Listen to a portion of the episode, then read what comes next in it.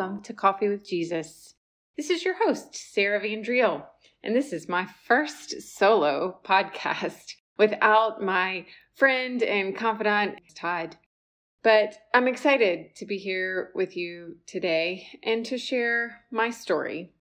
My aim when I came into joining Todd in the Coffee with Jesus ministries was to really be fully me, um, to share me, my thoughts, my ideas, my faith, and hopefully grow alongside you um, as we continue this ministry of Coffee with Jesus.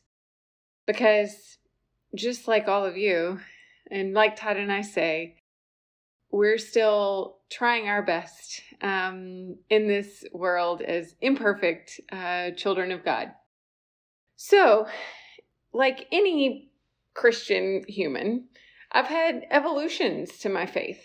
And today, I really wanted to share one of the most transformative of those evolutions to date. So, real quick before I jump in, I'm going to give you a little bit of my background. I was born and raised in South Carolina with a really strong Christian family, strong Christian faith, and a strong Christian upbringing. Um, lots of really strong mentors. My grandmother, my dad, my mom, my aunt, just to name a few. I graduated from Wofford College in 2002 um, and went on to pursue my PhD in clinical community psychology along that path, I decided to get married to the man that I had met um, in 2000.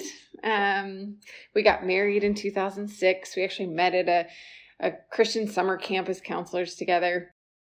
And I really wanted to have kids. And my husband said, Well, you have to finish this PhD um, before we can have kids, because otherwise it might not happen.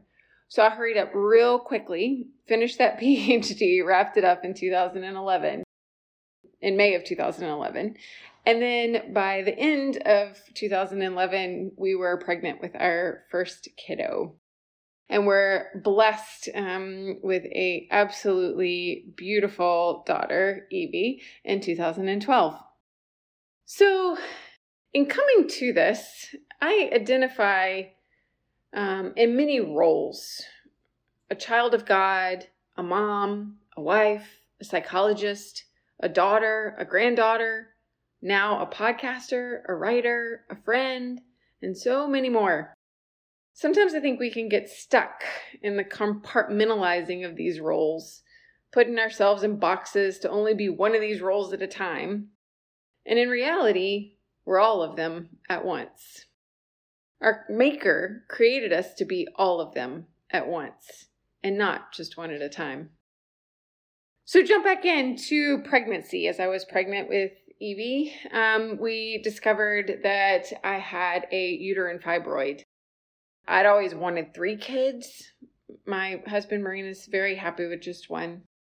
But given this uh, finding during pregnancy, I knew my time was a little bit limited if we were going to want to have more kids. So I sat in the church pews and would pray for God's will. Well, by 2016, we had not had another kiddo yet. We weren't really actively, actively trying. But my symptoms from this fibroid were getting worse. So I decided to go ahead and schedule surgery to take care of this fibroid.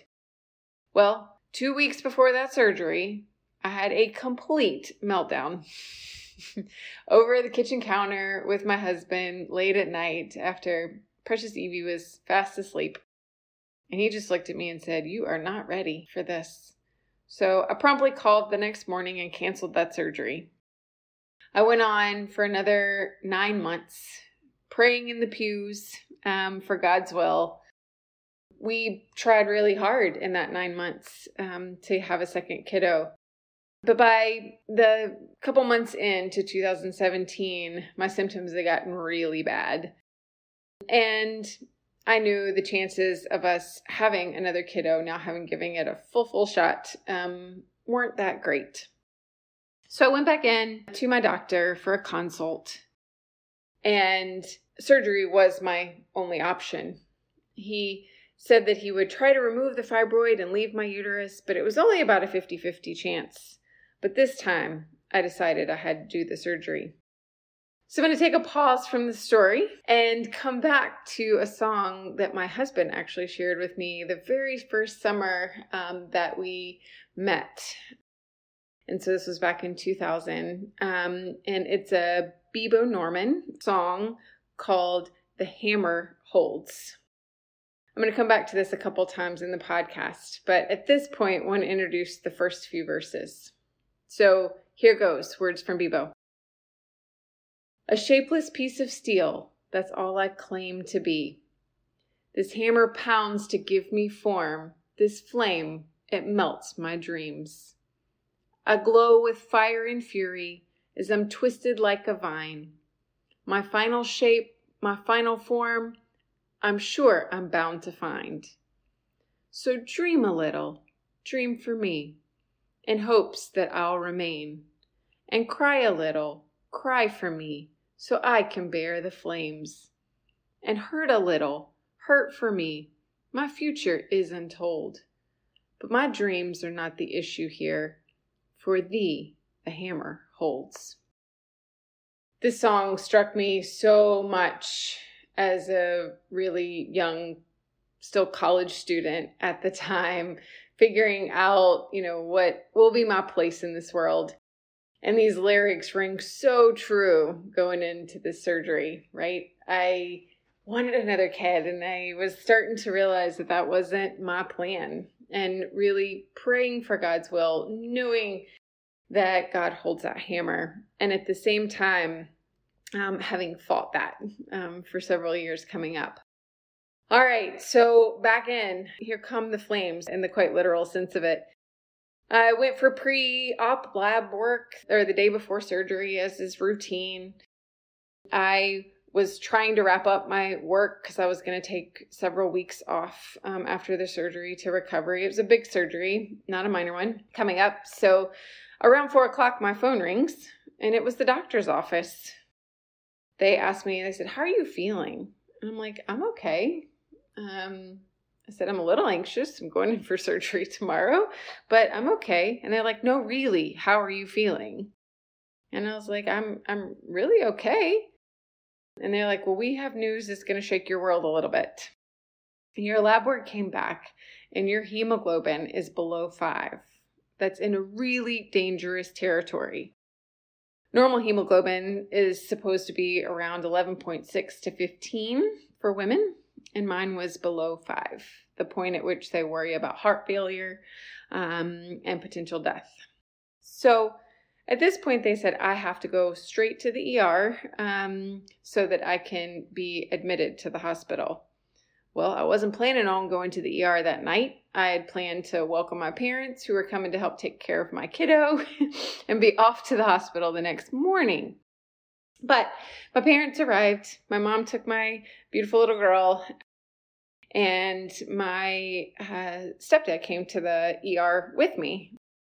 They looked at me. They were former lab techs, um, and they're like, You do not look like your hemoglobin's that low. There's no way. Must be a mistake that happened. So we get to the ER. I sit in the ER. I do one more work call while I'm sitting in the ER, by the way, to finish things up before I needed to to be gone for a little while. Um, got back in. They redid my lab work um, when I first got there. It unfortunately turns out that the first lab results were not incorrect. my hemoglobin was below five and I became the site of the ER. Like all the ER techs were peeking in, and the nurses were peeking in my room saying, No way, you're not the one with the hemoglobin before five. When you have a hemoglobin before five, you're not supposed to be able to walk. I'd driven myself to the ER, folks. So, prompt admission, uh, actually, in the ER before I even got admitted to the hospital, they started, they told me I would have to have a blood transfusion. So I got the first unit of blood in rapid fashion in the in the ER, um, which is just a mind bender. It is a mind bender to have somebody else's blood be uh, pumped into your body for your life's sake. So I'm sitting here processing this a little bit. Um, if you know anything about blood transfusions, they can um, do the first one rapidly, but then all the rest have to come um, in slow succession. Otherwise, your body um, can reject the blood, and it turns out um, in really bad ways.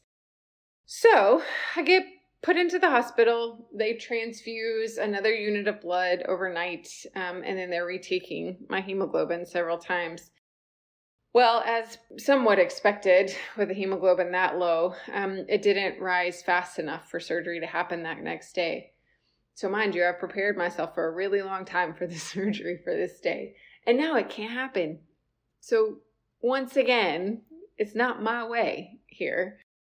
So I'm in the hospital for two additional nights as I continue to get blood. It took four units to pull my blood, uh, my hemoglobin level up to a point at which they could operate. Um, and during this time, of course, we hadn't planned for me to be away from Evie this long. So my parents did bring Evie to the hospital, and I did get to to see her and hug her and kiss her and have fun. And then it was time for her to go and she's a very very regulated kid a kid that doesn't get upset very often. And she was just bawling when she had to leave my room. So my heart crushed a little bit more the night before the actual surgery took place having to hear my kiddo go down the hall and not be able to go with her. But knowing that i had to get rid of this thing that was literally taking my life.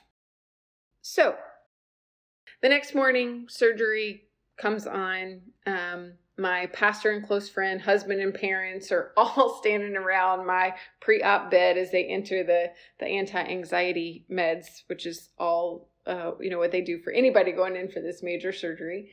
We had a really good laugh about that. We had a really good you know prayer together, and then I am wheeled off to go start surgery. Being the Christian I am, I'm like I have to say my prayer before I go into the surgery. And as I've talked about several times on the podcast already, sometimes in the depths of it, um, and in those moments, my prayers are really quite simple. My prayer before going into surgery was really quite simple. It was, Dear God, let me continue to be Evie's mom. I'm not done yet. And then they asked me to picture a relaxing scene um, as they enter in the anesthesia and I picture my beautiful girl on the white sand beaches in Pensacola as we'd just been there a few months back. And then off to surgery I go. I wake up in recovery, glad to be alive um, at this point, cold, really cold, and I can't talk. Um, I can't say a word yet. I can't get anything out. And as I am sitting here trying to vocalize that I'm cold, um, but not being able to get anything out, um, I hear one of the nurses say that it ended up being a full hysterectomy. And I know at that point, cold and unable to talk, but happy to be alive, that I won't be having any more children. There's a couple more days in the hospital. I learned uh, that my fibroid was the size of a cantaloupe, um, and I've been walking around really the size of a woman who's about four to five months pregnant for many more months than it takes to be pregnant.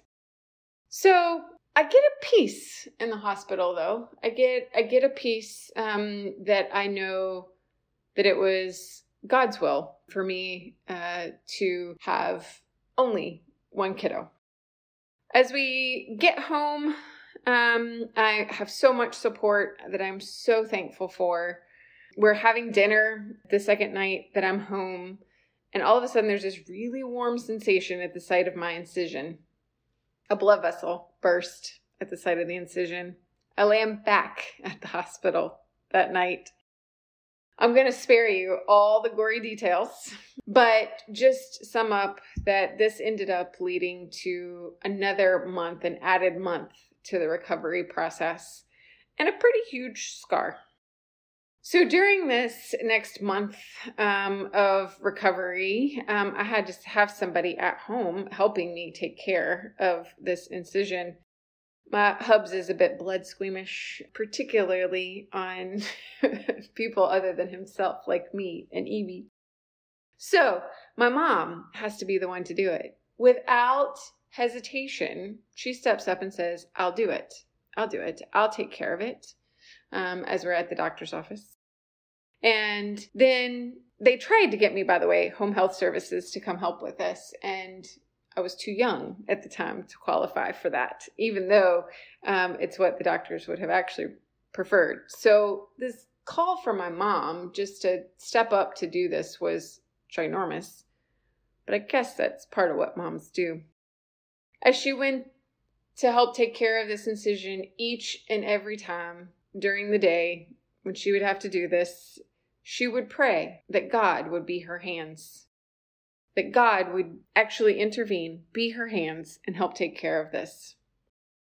What a moment for my mom and I. Really a connection moment, really a connection through God present in the room. And also a good amount of laughs that we had as we were going through this together. Fast forward through this hard, slower than I wanted recovery. Um, I was very careful not to include Evie in a lot of this, um, you know, caretaking bit because it's a little scary. But it had gotten to a point where I felt like she could finally see where the incision had been.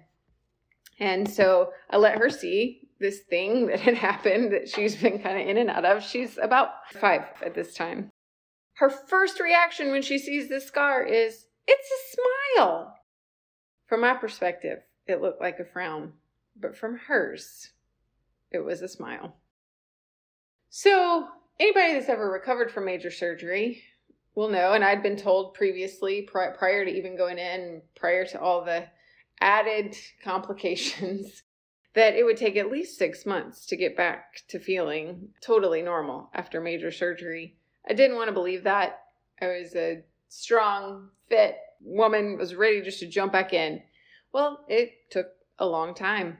And I had to do some major reflections and kind of tampering of my expectations. But two of my mom friends from uh, from a mom's group at church signed up to run the Turkey Trot, um, the 5K race for Thanksgiving of 2017. And I decided I was signing up too. It's time to rebuild strength. So out came Couch to 5K, and I trained uh, for this turkey trot 5K. And as I did, and as I was reading um, scripture, I came across this verse. And it's Isaiah 40, 30 through 31. You've probably heard it before. Youths may become faint and weary, and young men stumble and fall. But those who trust in the Lord will renew their strength. They will soar on wings like eagles. They will run and not become weary. They will walk and not faint. Friends, prior to surgery and during the recovery of the surgery, there were times I could not walk. There were times pre surgery that I did an easy, a hike classified as easy, that I was panting for breath at the end.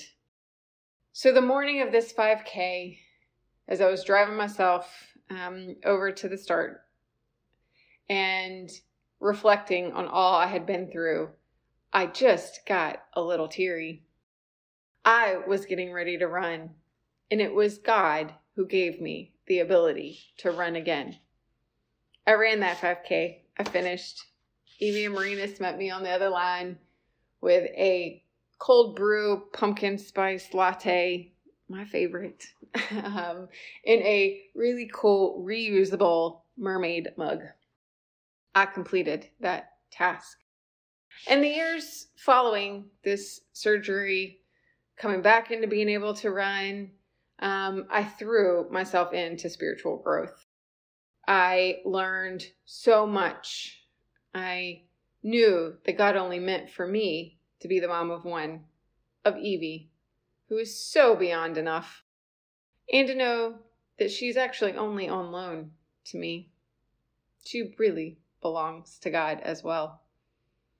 My faith became so strong. I was piecing together so much understanding and finding peace and feeling strong there was a particular moment that I wanted to share, which was a traditional communion um, at our church. And the typical liturgy was read, the remembrance of Christ who gave his blood for us. But it hit me like a ton of bricks that each time we take communion, it's a chance for renewal in Jesus. And that at the point that I received a blood transfusion, that I was at a point I couldn't survive without another person's blood, that it was Jesus who provided the blood to renew not only my body, but my soul. That transfusion was also a transformation. Back to Bebo. Next verses. And the water, it cools me gray, and the hurts subdue somehow. I have my shape, this sharpened point. What is my purpose now? And the question still remains what am I to be? Perhaps some perfect piece of art displayed for all to see. So dream a little, dream for me, in hopes that I'll remain. And cry a little, cry for me, so I can bear the flames. And hurt a little, hurt for me, my future is untold. But my dreams are not the issue here. For thee the hammer holds. So, as I was going through this really fantastic faith growing time with a small group at church, finding all this understanding and this peace and trying to put things together and figure it all out and figure out who I'm supposed to be. Who am I supposed to be? And come back to Bebo and a few other Christian artists, knowing that God's not done with me yet. I don't know all the answers. I don't have to have it figured out just yet. One of my fellow group members wrote us all notes um, at the conclusion of this two year um, small group process. And this is what he said Sara, thank you for the past two years. Your ability and desire to humbly open your heart has delivered a powerful message indeed. I pray that you get things sorted out, but don't be too hard on yourself. You're great, just the way God made you. Insights. The verse Luke chapter 14, verse 11.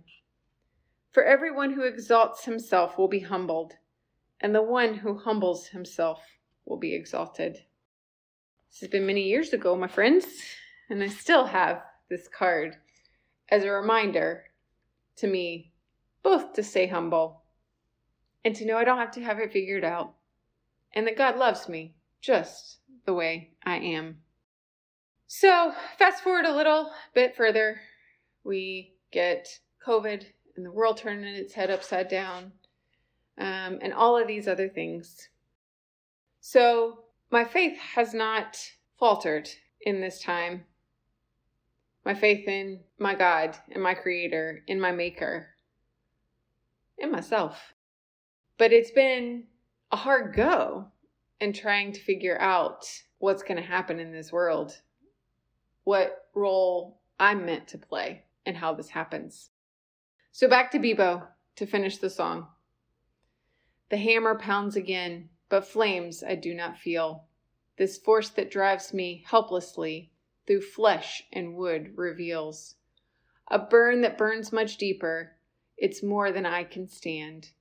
The reason for my life was to take the life of a guiltless man. So dream a little, dream for me, in hopes that I'll remain. And cry a little, cry for me, so I can bear the pain. And hurt a little, hurt for me, my future is so bold. But my dreams are not the issue here, for thee the hammer holds. The task before me may seem unclear but it, my Maker, holds. As I wrap up sharing some of my most intimate times of growth, I also just want to say that I record this on the night where 14 Texas elementary school students and one teacher lost their lives in a school shooting. May God hold tight those families that are suffering the unbearable. I cannot even imagine what it would be like to lose a precious kid. And may we work together as communities and as a society to be the change that prevents these atrocities in the future. May we care for all of our neighbors as Jesus cared for the least of these.